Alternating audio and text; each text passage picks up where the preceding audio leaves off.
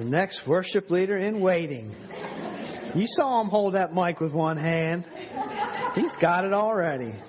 Appreciate that, Eileen. Appreciate the fruits of your labor in teaching your children how to praise and worship the Lord as well. What a blessing it is. Thank you, Chantry. Look forward to hearing some more, buddy.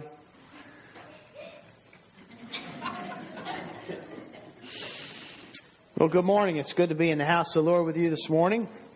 We are actually going to be in the uh, in the Psalms this morning, having completed our book of Proverbs study for our communion series, Communion Sunday series. I like to do something a little different for Communion Sundays, so we're going to stay in the realm or the genre of poetry.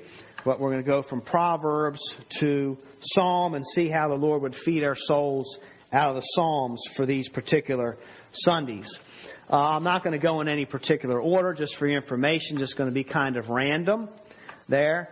And I think by the time we finish all 150 Psalms, it'll be 20. No, I'm not going to, I don't have any intention of covering every Psalm. We'll, we'll be in here for a while, but no, we're not going to do all 150 Psalms.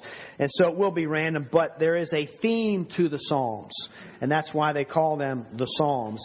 And the overall theme has to do with praise. And Kevin opened up with a with a, a, psalm this morning. Praise the Lord. Why do you hear praise the Lord, praise the Lord so much in the book of Psalms? Is because that's what it is. It literally it is a book of praise or a praise book. That's what the book of Psalms means. so it is a it is a there, there are books written with the sole purpose of extolling or worshiping God. Now, if you look at your bulletins, I have entitled the series God Tunes, just to be relevant, because we are a culture that is all about their tunes. You got to have your tunes. And, you know, in my day, when I was a kid, if you were really cool, you had your tunes on your shoulder with the box, the jukebox, or what they call it, the boom box. The boom box, you know, it was this big. And the louder the better, put it right up. And people would, I never did it, but people would actually carry their boom boxes, their tunes on their shoulders. Well, now you're more sophisticated and you have, uh, A- Apple offers you iTunes. Uh, Scripture offers you God tunes. So we're going to do the God tunes this morning, but you can have your earbuds and all kinds of things. People don't go anywhere anymore without their tunes in some form or fashion, whether it's an iPod or your phone. So tunes are very, very important to us today. And music and tunes have been important to every culture, really, since the beginning of time. Now, a psalm, basically, it, it's a writing or it's a composition with the purpose of being composed in such a way that it would be sung in connection with music. So you have the lyrics, you have a singer, and you also have instruments with these. And there are certain signal, signals sometimes written in the Psalms to cue people, cue choirs, or cue the music director. And so it is not just solos, but the idea is that you would have instruments there as well. So they're not, although we read them and study them, they were written to be sung. So I'm assuming that if, if I knew if I knew Hebrew, that these would be written in such a way that that would be easy for you to sing in the Hebrew language according to the music of that day. It would be hard for us uh, to copy that. What we do today is we take the same lyrics and we put them to music according to the music that our culture likes, or hymns, and so forth. So, but that's the idea behind the Psalms which means that music really is very, very important to the Christian believer. Very, very important. Music has always played an important role in being a person of God and experiencing the Lord. We studied not so long ago a little bit about marriage and Adam and Eve, and it is said that when Adam spoke his very first words about "You are my bone of my bones and flesh of my flesh" to Eve, that it is in poetic form. And some scholars say actually it's, it's uh, in singing form, so he may have sung those words out of the great expressed joy that he was experiencing in that time. Now, the primary instruments for this day in the day of the Psalms, which is primarily around the time of King David, about a thousand years before Christ. Uh, they didn't quite have electric guitars then, but they did have mostly stringed instruments. So psalteries, harps, where you know ping one kind of one string at a time, so you can hear the notes very clearly. We see that in movies today. You don't hear a lot of that kind of music today. But they also use cymbals. So if you fell asleep with the string instruments, the cymbals would come out and the worship leaders would wake you up with the big cymbals uh, to make sure that you were engaged with worshiping God. Now, though this book is a compilation of many songs, it is considered one book. It is the book of Psalms. And the psalm that we are looking at this morning will be Psalm 195, uh, but that's singular. And a lot of times we make the mistake of saying, please turn your Bibles to Psalms 95, when it's, in essence, it's one psalm. It would be Psalm 95. So, please turn your Bibles to Psalm 95, and we're going to read the first, actually all 11 verses, and talk about worship this morning. What does it mean to worship? Just get an idea from this particular psalm and the psalmist's heart. How can I worship the Lord? What will God speak to my heart this morning in these holy words? Psalm 95, beginning with verse 1. Oh, come, let us sing to the Lord. Let us make a joyful noise to the rock of our salvation. Let us come into his presence with thanksgiving. Let us make a joyful noise to him with songs of praise. For the Lord is a great God and a great King above all gods. In his hand are the depths of the earth. The heights of the mountains are his also.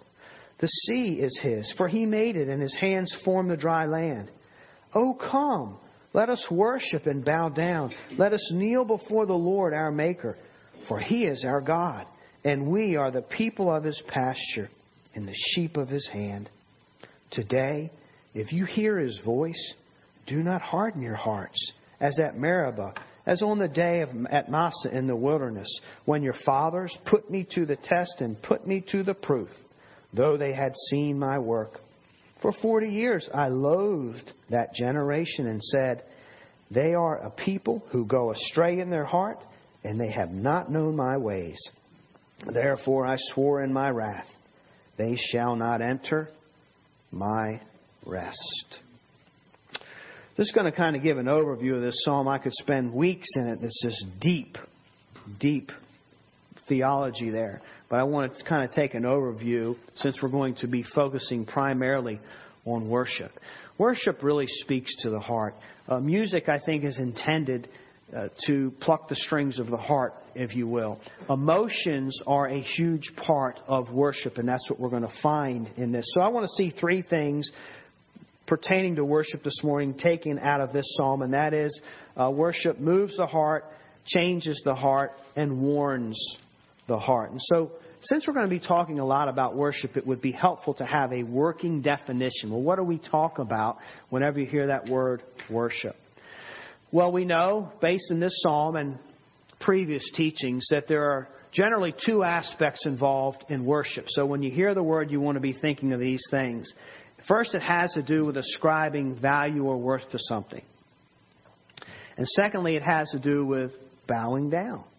So the reverence part. So think of value or worth, but also submission. Those two aspects come into play when we worship any object, really, or anything. Um, for some reason, the church today has defined worship primarily as praise. And so we'll talk about, we're going to have our church service and we have worship at the beginning or worship at the end, meaning our praise time. But we know really that worship is all inclusive. For instance, this worship service, everything is designed for us to worship the Lord from beginning to end. We worship the Lord, and it's brought up many times by the guys who do the announcements. Um, we worship the Lord through giving. We worship the Lord through praise and prayer. So we don't want to just think that worshiping is singing songs to the Lord or praise. That's just one aspect of a life of worship. So worship involves the whole life and your whole lifestyle. This entire service is a worship service. Because we can be ascribing to God great worth and submitting our hearts to Him in every uh, aspect or every event. So just want to kind of clarify that. But we need a working definition to apply to our times of praise. We just sang a song. It was an opening song for our worship service. What was going on in your mind when we sang that song? What was happening in your heart? What were you thinking about? What purpose did that one song just play in your experience or your life with God? I think a good working definition for worship is that it's, it's ascribing ultimate value to an object uh, and reverently engaging your whole being in the process. So you are engaging your entire self, your whole being, in this process of ascribing ultimate value or great value to an object because it's, in other words, because it's so valuable to you, you're giving your whole self to it. You're putting your whole self behind it.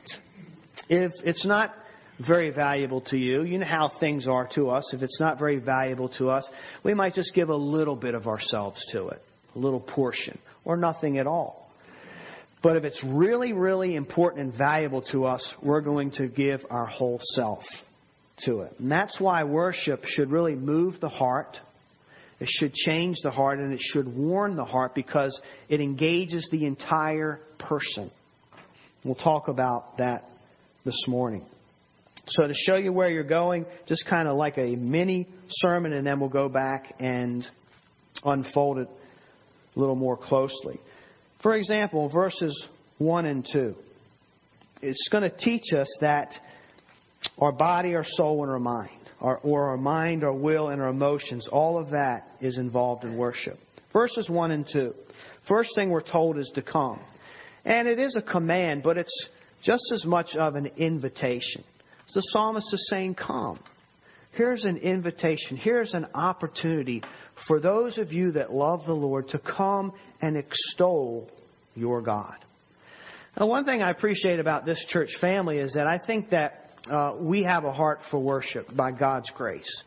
And we, a lot of times, we're just waiting for, well, we like also have a heart for fellowship and like to talk a lot. So when you get here, we, we talk. But we're just kind of waiting for the worship leader to either start playing or call us to worship sometime. And when that happens, most of the time, everybody's ready.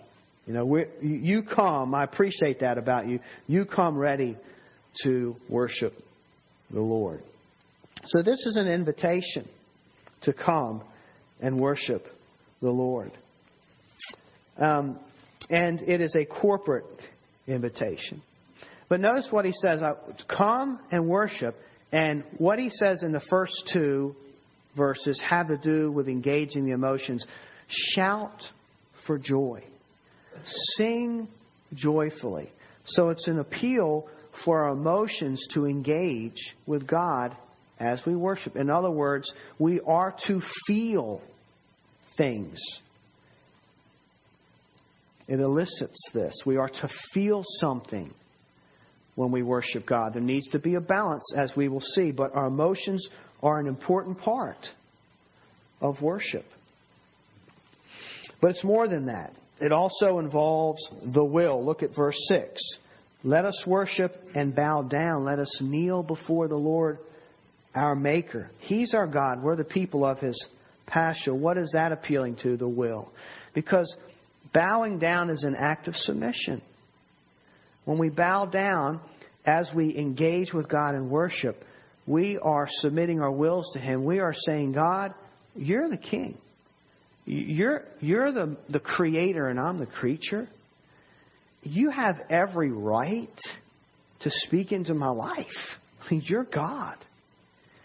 And you have every right to, to anticipate that when you speak into my life, I'm going to hear you and act on it. because I'm created for you. And so it's that bowing down process. How many times do we come to a worship segment or praise song, and in our minds we are also we're, joyful, perhaps, or we're emotional in some kind of way, but we're also bowing our hearts to the rule of God in our lives. That is a very important part of our worship. It's what it means as defining true worship. It's a bowing the knee. when I thought about, come let us bow down before the Lord, my mind immediately went to that verse in Revelation where Scripture tells us that there's going to come a time in history, it's not yet, there's going to come a time in history where every knee will bow and every tongue confess. And I, then I started to see that in light of worship. And I thought, if, if that's going to happen, if every tongue will confess, that it's not a forced confession. I don't see anywhere where we're led to believe that at, at you know at gunpoint or knife point you're going to be confess Christ as Lord. It is a willing confession. So there's going to be come a time when every human being will bow the knee and and acknowledge the superiority of God and acknowledge his godship or his lordship. So those that have resisted God their whole lives are finally going to see him in his beauty, his grandeur, his goodness, his warmth, a taste of the mercy and grace, all of that which they had been rejecting their entire lives, they are going to say, I guess there, there will be some kind of illumination there. And then cast into outer, to the outer darkness. That in itself is, is torture.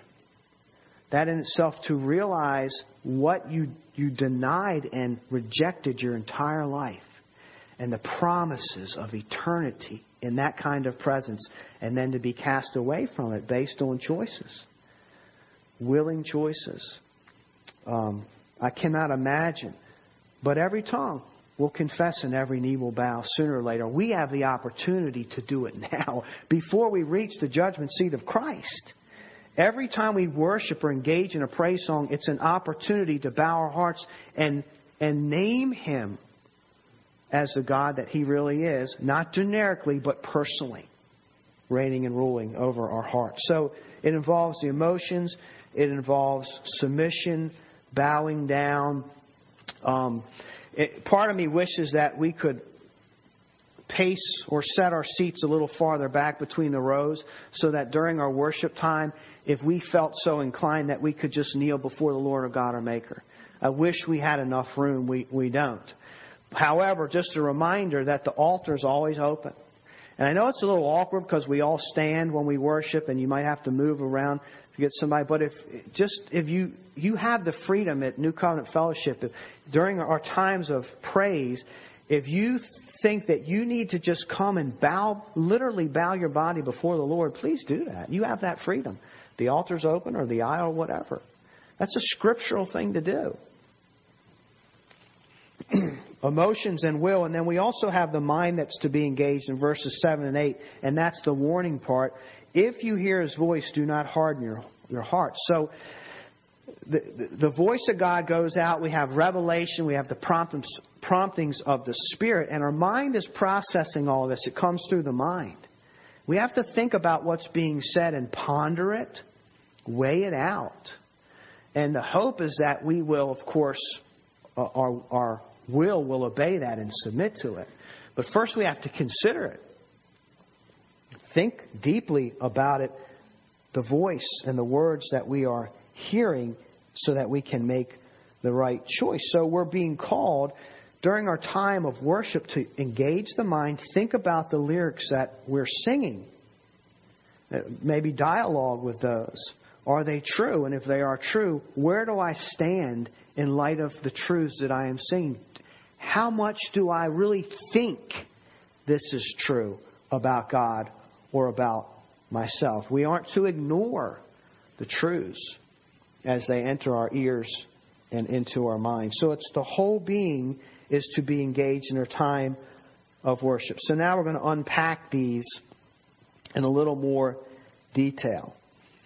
Moving the heart. The psalmist says, Come and get emotional if you will.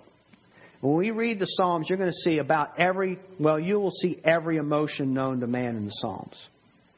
There's tremendous grief. Sometimes there's tremendous weeping. Sometimes just despair. God, you're not there. How do I worship a God that I don't even think is there anymore? I don't know what happened. Where's your presence in my life? I feel like I'm doing this thing on my own. And then other times he's just, he couldn't be happier. And all of these emotions are a part of the Christian experience. You, I'm sure, have already experienced the array of emotions. Emotions are a good thing, they can be misguided, but they come from God. God experiences joy. And He wants us to experience the joy of the Lord as well. He wants us to be blessed in that way. So, our hearts and souls, as a part of worship, joy is on the table, as well as weeping. We might experience great grief during a time of worship. Maybe we just experienced a tragedy in our lives and we're still wrestling with God. Or maybe just the evil that we read about in the headlines these days it seems it's non-stop, issue after issue. Our heart, hearts might grieve over the evil, the tragedies, and then we might weep and grieve over the evil in our own hearts when we realize, oh my goodness, I am a part of this. I add to the evil, I add to the tragedy of the story of mankind because of the sin in my own heart. It's a very appropriate thing to do during our time of worship. And then we might just be uh, oozing with joy as we think about the grace of God applied to our predicament of sin. We think about the cross and how Christ has covered it and how he has us on this uh, trajectory of eternal life and peace and harmony. So, emotion for whatever reason, it seems like the path that our worship has taken in the churches today has landed us in a place where there's a tremendous amount of pressure on the worship team or the worship band or whatever you call it, the worship leader. Because the, now we have full fledged bands and, and really loud sound systems and um, sometimes a showier type of worship. A lot of pressure falls on the band or the worship leader uh, to do things right and to bring the worshipers to a certain emotion that they want to feel. So, a lot of people, it's been a tough week. The mindset is, it's been a tough week. I just want to worship the Lord. And um, the pressure is on the band. I, I hope you, you sing the songs I like because I really need to be uplifted. And I hope you sing them to the tempo that will, will lift my heart. And that's really puts a lot of pressure on the worship leaders and, and the and the musicians. I think undue pressure because um, it's it's kind of like setting them up for if if you don't play my worship tunes in the way that I like them, then I didn't I just didn't worship God, and I wanted to worship God, but because you didn't pick the right songs this Sunday or started that song wrong, I didn't worship God. I walked away with a disappointing experience. That's too much pressure for a worship team or band. The responsibility to have a heart of joy falls on the worshiper. We are to come, there's the invitation, and we are to have the joy in our hearts. What's it based on? The joy is based on the greatness of God. For we serve a great God. He, he, we are the people of His, He's our shepherd. So there are reasons for the emotions there. There are facts and truths that we'll get into. But it's an important part of uh, of worship is to sometimes get emotional. Now, I don't. I'm not one to. We have different people here, and some of you are really good at displaying your emotions, like you keep them right here, so everybody can see what you're experiencing. You really can't even hide it if you tried. You're just that kind of person. Generally, I'm more of a subdued person. I just hardly even know how to get emotional. I mean, just great news could enter my ears, and I'd be like, that's wonderful. That's great. That's about as emotional as I get. I try, I really try to uh, to to climb out of that. So you know we have to just. It's not a pressure for everybody to be a certain kind of emotion, but within our hearts, you know what it is before your God. You know what it means to be an emotional. Maybe some of us need to tone it down, and maybe some of us need to amp it up. But it moves the heart. We don't want to have the emotion without the facts. I remember that a friend of mine at Bible college from Africa, he was a pastor, Philip Mutate, he came and he said one of his biggest concerns for the churches in Africa was that their emotional, their worship was very, very lively, very, very emotional. He said, but they're, they don't engage their minds. They are getting uh, they love the emotional part of it, but they don't really pay a lot of attention to what they're actually singing. You could almost put any kind of lyrics in there, and they would just move with it and go with it. And I'm afraid that they could very easily be led astray doctrinally because of the hype there. So the mind needs to be engaged. There needs to be this balance. And then there needs to be the submission of the heart as well.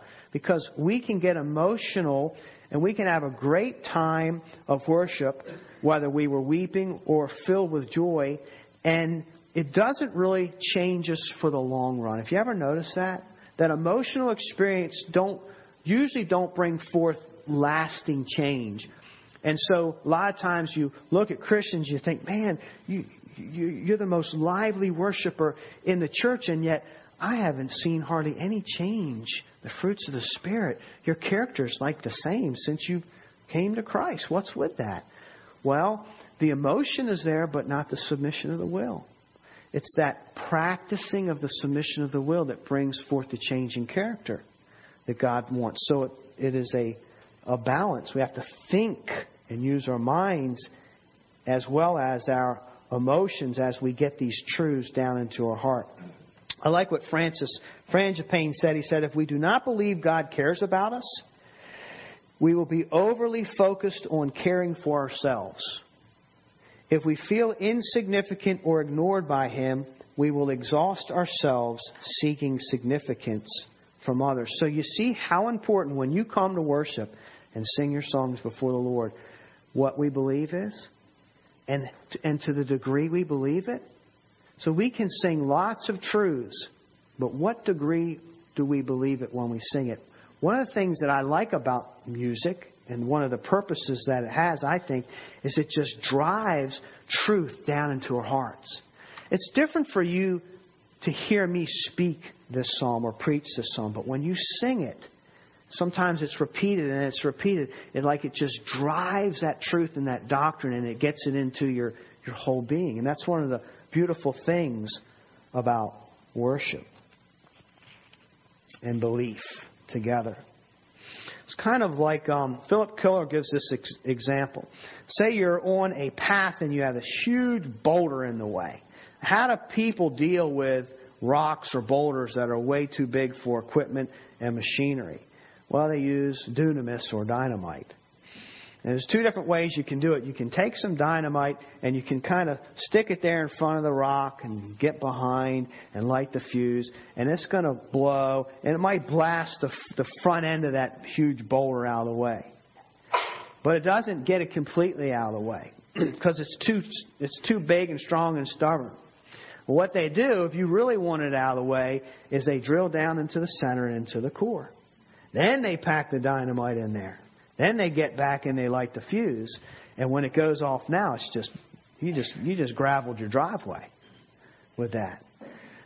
And when you take God's truth and worship, we don't want just a surface emotion. There's no lasting change. It, it didn't really do anything. We want to let it come down into our core as deep as possible. That's where God really does His work. And that requires our emotions and our mind and our will. It changes us. Really, true worship changes us, which brings us to our second point how it changes our hearts. So, how does this happen? What are we getting emotional about? As I mentioned in verse 3 and then again in verse 7 For the Lord is a great God and King. So, the invitation goes let us worship the Lord We want to have hearts of joy. We're going to sing joyfully because God is just so great. The psalmist is just thinking about the greatness of God, and he's likely reflecting on the greatness of God in his life. So he's coming with this joy, and he's thinking about, Lord, you, you, you saved me, you delivered me in this situation, and I think about the time you saved me and delivered me here, and Lord, you took me through this hard trial, and I was and grumbling and complaining, but when you brought me out the other end, I was closer to you. It was a good thing. So the whole Christian experience with God is being reminisced during our time of worship. Because God has been great in your life. He has done great things in your life. And there are many more things in store for us. And we want to be thinking about that when we sing our songs to the Lord. That's the reason that it changes our heart. It's because of the greatness of God. And we can get emotional about that. The excellencies of God just spill forth in the form of joy. That's worship. Our hearts change because of the greatness of God. We are ascribing value. We're, we're, we're allowing ourselves or giving ourselves opportunity to see God for who He really is. When our mind grasps that, and we're, we're putting the distractions away from us, then our hearts want to worship. Our hearts want to change. Our hearts want to bow and follow this great King because he's so good and does wonderful things in our lives. So our mind is engaged, our will is engaged. C.H. Spurgeon says, Knowledge paints the portrait of Jesus, and when we see that portrait, then we love him. We cannot love a Christ whom we don't know at least in some degree. If we know but little of the excellencies of Jesus, what he has done for us, and what he's doing now, we cannot love him much. But the more we know him, the more we shall love him. What is that? It's an appeal to know God. It's, a, it's an appeal. Are we studying God's Word? Because in it are the treasures of God revealing His goodness to Himself and His character to himself. And if we deprive ourselves of that, how big is our God going to be? And we can only worship him to the degree that we see him or know him. Well, you've heard this many times. We, uh, we have been created by God to be worshipers. So we're going to worship something.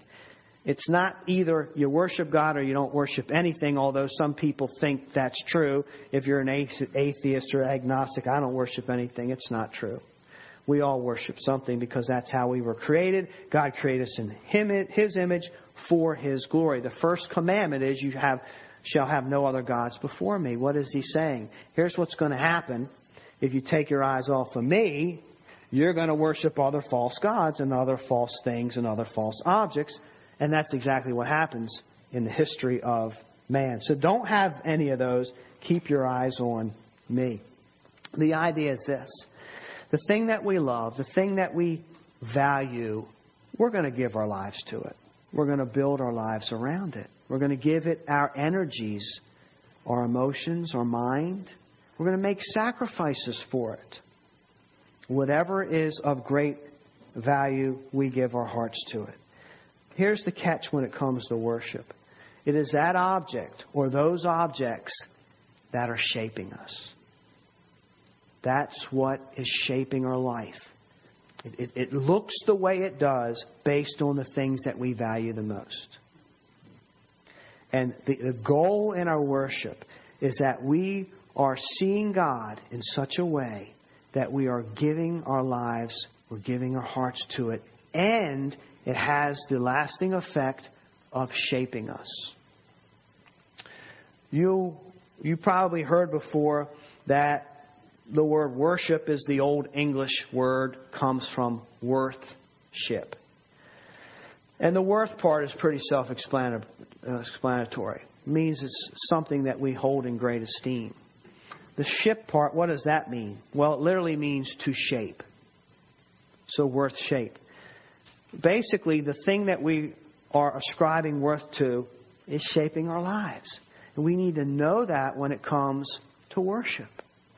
What is, what is it that we value, and what is our pearl of great price, so to speak? And the first commandment, commandment reminds us if we take our eyes off of God and we no longer esteem Him in a way that He desires or that we were created to do, something else just takes its place. And whatever it is, it's false. So we want to keep God's glory, God's splendor in the forefront of our mind. How do you do that practically? How do you keep it there? It's that daily discipline of prayer, meditation, reading the Word, being uh, renewing the mind according to the truths of God, so that we are seeing every day in the light of God. If we don't, we're going to start seeing it through our own perspective, and life's going to start to stink. We're going to start feeling sorry for ourselves because life isn't going the way we think it should go, when all the time we need to be refreshing God's Word and be reminded that all things have a purpose. God uses the good and the bad to change us, to shape us. So, when it dawns on us how great God is, that's what changes us. And that's why worship is so crucial because it's shaping us into something. So, we are shaped by our tunes. Whatever kind of, by the way, whatever kind of music that you constantly feed into your ears, you are being shaped by that. Don't think that you can escape the effects of culture if we're going to, if that's what we're going to drink in. The whole intention is that it shapes us, it changes the way we think. And our tunes will do that. God tunes will change us as well. I like what Luther said. The reason we break the other nine commandments is because we broke the first one to begin with. If our eyes are fixed on God alone, we're not going to lie about something because we want it so bad. We're not going to commit adultery because we want something so bad. See how that works? We're allowing God to shape us, and it filters down into every area of our lives. And as we continue to study Matthew, we're going to hear this truth constantly that our problems come from what our heart is treasuring. Or the goodness comes from what our heart is treasuring. It's about the heart. And then lastly, a warning to the heart. He says in this psalm, and this is written in, in um, prose, they were singing this. It's a warning to themselves. Do not harden your hearts as they did at Meribah in the wilderness, when your fathers put me to the test, put me to the proof, though they'd seen my work for 40 years, I loathed that generation and said, They are a people who go astray in their heart, and they have not known my ways. Therefore I swore my wrath, they shall not enter my rest. Right there in this song is a little history lesson that we don't want to forget. And that it's possible for those that say they follow God, these people were following God from Egypt into the promised land, never made it but they were following God. They never entered into his rest because all the words and the affirmation and the revelations that he gave to them through his great displays of power, they ignored it. They took their eyes off of God, and all they could see is what they didn't have, and they grumbled and they complained. And God says, I loathe that generation, and they didn't enter my rest. And we can spiritually apply that according to Hebrews 4. Hebrews 4 says, Our hearts are still on at rest. So here's the picture. Here's what they had to do as they wandered in the wilderness. And God kept them in the wilderness their whole lives until they died in the wilderness. And this is what their life consisted of. They were living in transit.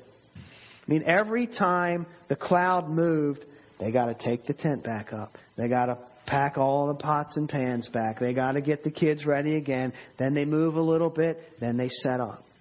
And it's a pain. Can you imagine having to do that your whole life? Um, and of course, there are nomads even today in the Middle East. But this is you, you were subject to God when He moved. We don't know how many how frequent that was. But the idea was that they were not at all at rest. They hadn't nested. They couldn't just finally come say, ah, oh, we're home, and put their feet up on the footstool, you know, and just relax. That's what the rest is. Saying you're just wandering. You're carrying your junk from place to place, place to place. Spiritually, Hebrews 4 says there's the rest that remains in Christ. And what happens is this when we don't focus on God and engage in Him, with our whole being. We maybe we're, we have other love objects. We're just carrying our burdens. We're just carrying our false gods. We're carrying our sins. and we don't have rest. We just carry them from here. Life gets bad over here. We pick them up, carry them over here, pick them up. We're, we're looking for in the wrong places, looking at the wrong things. It might be our work, our position. We want it to deliver. We want it to take in, us to that place where our heart and and soul can feel rest. It, it doesn't fulfill the promise that it made to us.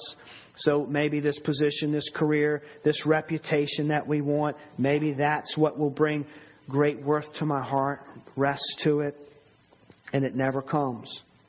But then the gospel comes to our weary ears. The gospel of grace. And that's where we can find our rest. When God says, you need to end your life. You need to submit it and bow the knee and let me, let me be your, I'm God. Why not be your God?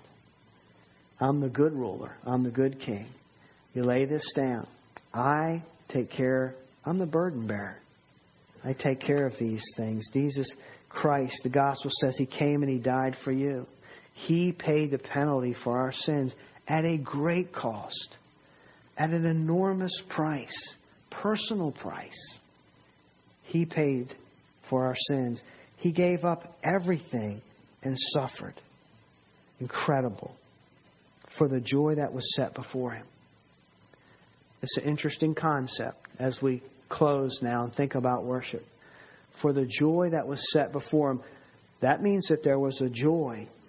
And you say, but God has everything. There was a joy that Christ did not yet have. And it was the joy that was set before him. For that reason, he endured the cross. What is that joy? To, to redeem people back to God.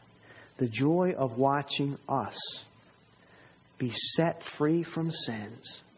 The joy of watching us come faithfully Sunday after Sunday and give our hearts to Him and apply our minds and learn new things and bring them home and be salt and light.